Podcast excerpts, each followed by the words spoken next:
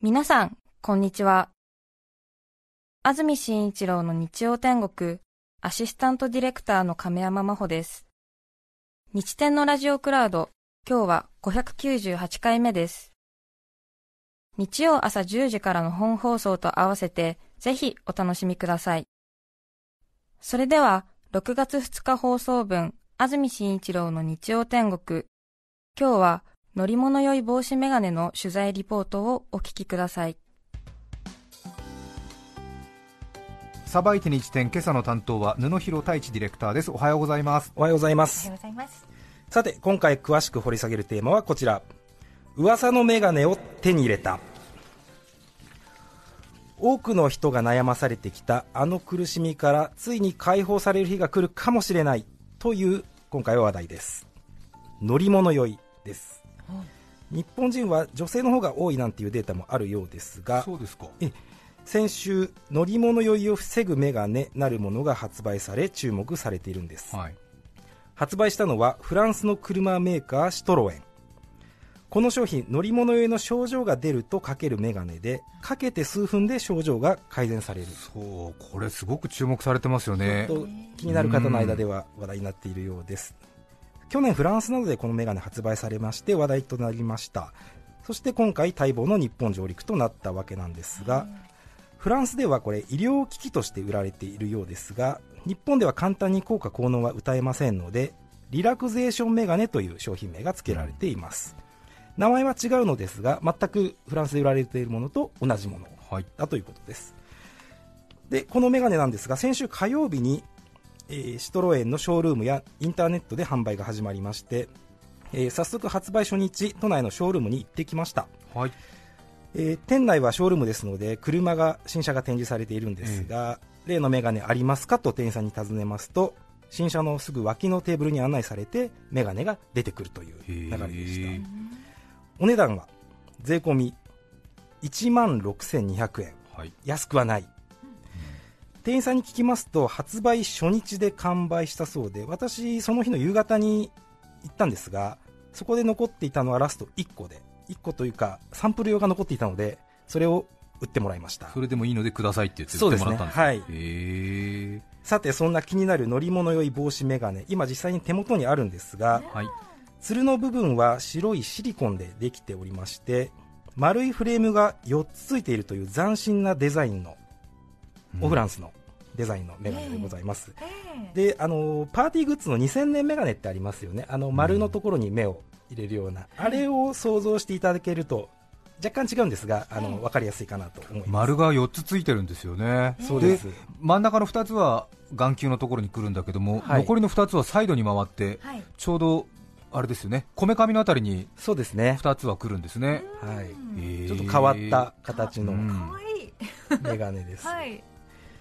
さてそれメガネという名前なんですが実はレンズはなくてですねその代わりに本来レンズがある丸いフレームに青い液体が入っているんですね、これが乗り物酔いを防ぐポイントだということなんですがあの乗り物酔いをすると遠くを見るといいっていうのはよく言われると思うんですがこのメガネもともと船乗りの船酔い防止策として考案されたそうでフランスの船乗りは酔うと水平線を見るとそこでメガネのフレームに液体を入れて架空の水平線を作り出しているという理屈のようなんです。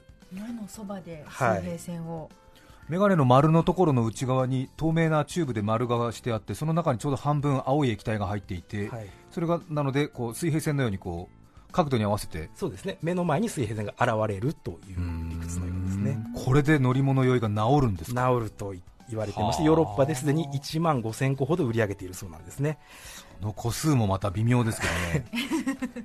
乗り物用に詳しい川越自科学クリニック坂田秀明院長によりますと乗り物酔いはそもそも揺れなどによって目や三半規管の刺激で脳が混乱して発生するということでこのメガネで遠くを見ているような感覚にして脳が混乱した情報を正そうとしているのではないかと分析されていました。あとこれは乗り物酔い防止じゃなくて、はい。乗り物酔いの症状が出た人がかけ始めて治るんですよね。そうなんですね。ああ治るっちゃ言っちゃいけないか。えっとうん症状が軽減される。軽減されるらしい。らしい。酔ってからでいいんですね。そうです。あの車に乗る前とか酔う前にかけるんではなくてえー乗り物酔いが始まったらそうですね。これはいかんということでその眼鏡をちょっとかけてみようってこと即座なのかな？にかけると、まあ、個人差はあるようですが大体10分ぐらいの間に症状が軽減されるらしいしかもあれですよね。この眼鏡をかけて遠くを見るんじゃなくて近くを見る。そうなんですね。あのよえくスマホとか雑誌とかを読んでいるとあの気分悪くなっちゃうという方いると思うんですが、すぐにでも目を離したいところなんですが、うん。そのまま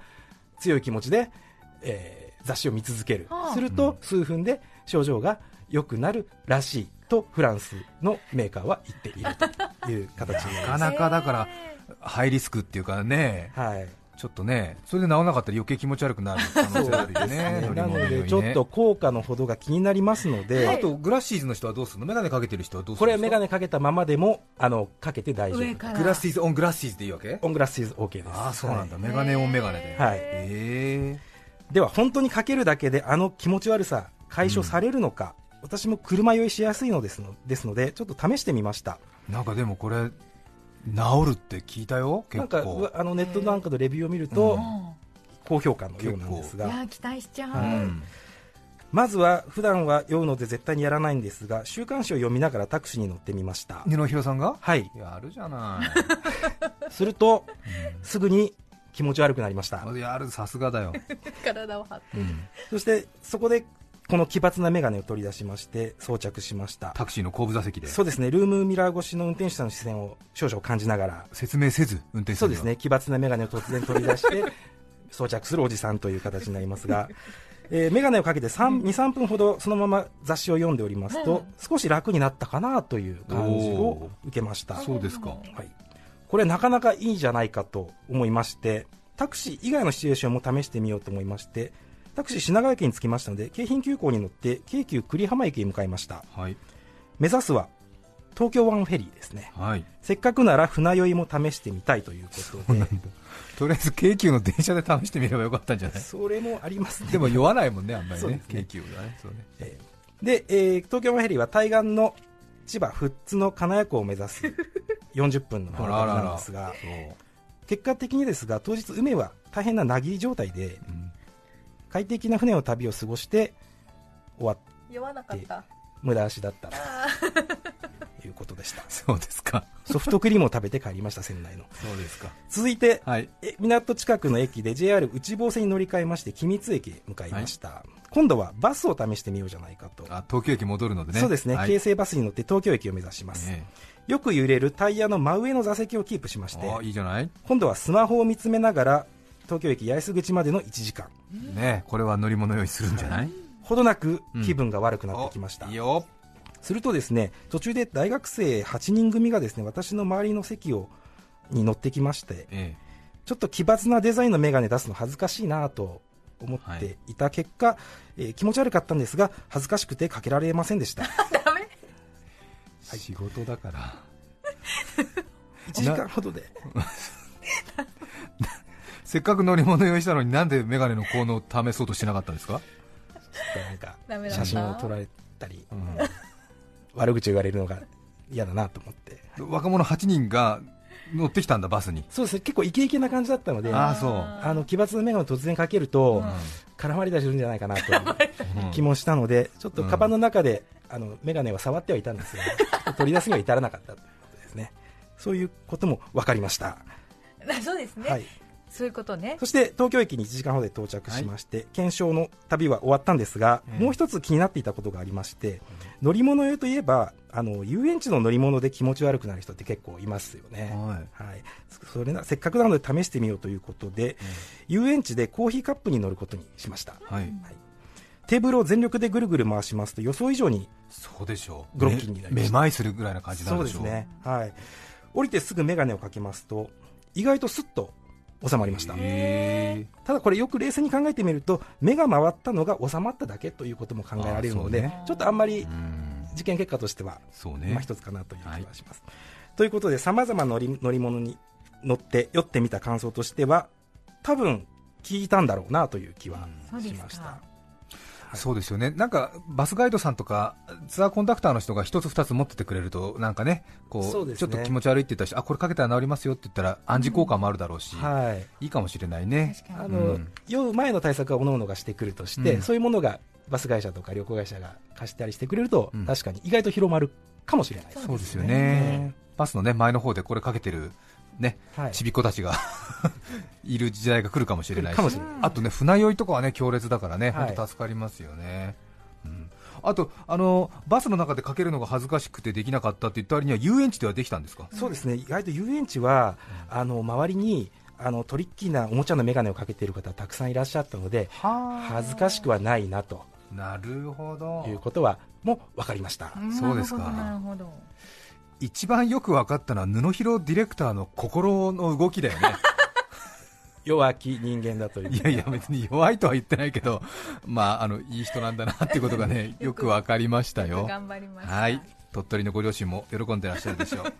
ありがとうござありいました。がとうございました。6月2日放送分、安住紳一郎の日曜天国、さばいて日天のコーナーをお聞きいただきました。なお、メガネの写真がツイッターに上がっています。ハッシュタグ日天で検索。布広さんのために、いいね、リツイートをお願いします。それでは、今日はこの辺で失礼します。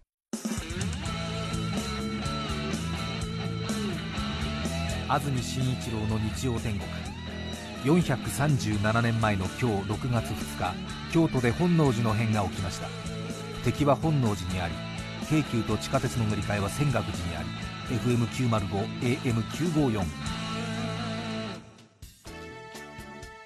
さて、来週6月9日のメッセージテーマは、お肉と私。ゲストは俳優、鈴木亮平さんです。